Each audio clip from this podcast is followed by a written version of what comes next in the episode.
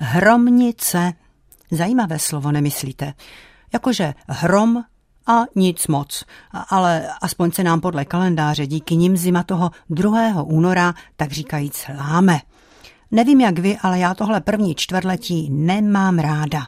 V pracovně aktivnějším období svého života si pamatuji, že to byla přes přirozený zimní útlum organismu dvojnásobná honička se vším tím analyzováním a bilancemi všeho možného, s lehkou nervozitou kolem vysvědčení ratolestí a zháněním programu a dozoru na týden kdysi celostátních pololetních prázdnin. Dodnes mi zůstal kdesi hluboce zakořeněný pocit bezmocné uštvanosti a vyčerpání.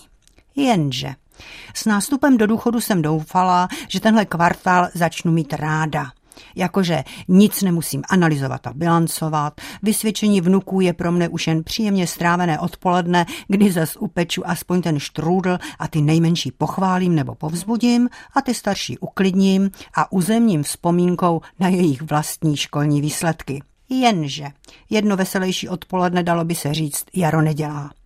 Vánoční stromek dávno vyhozen a to ranní kafe smutně popijím u okna s pohledem na více či méně zasněžený či rozblácený trávník v očekávání aspoň té předpolední procházky do obchodáku a na další kafe s kamarádkou. Jo, hromnice. A nakonec, když to vezmete kol dokola kolem, vlastně docela dobrý. Jakože se ten pohanský bůh hromu na nás za loňské hříchy asi až tak moc nezlobí, když nám zase přidal tu hodinu světla navíc.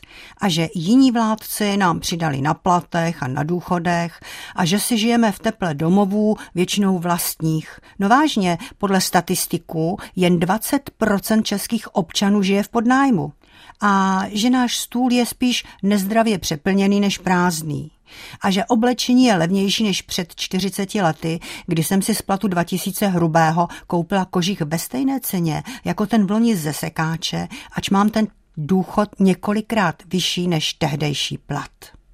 A přesto pořád ten hrom a nic. Prostě lehce depresivní první čtvrtletí. A tak jsem si aspoň koupila květináč s narciskami, aby jako bylo doma veseleji, když je venku slunce pořád spíš pomálu a vzývat jaro je trapně předčasné. Nicméně, nějaká ta bilance u kafe mi stejně v duši zůstala, jakože už ani to mé novoroční přání nebylo v obvyklé formě, aby jako bylo letos líp jak v loni, ale hlavně, aby nebylo hůř protože několik set kilometrů od nás na východ mají lidi úplně jiné starosti. Míru milovný rok vám proto z Českého rozhlasu Liberec ještě i na Hromnice přeje Vladimíra Hamalová.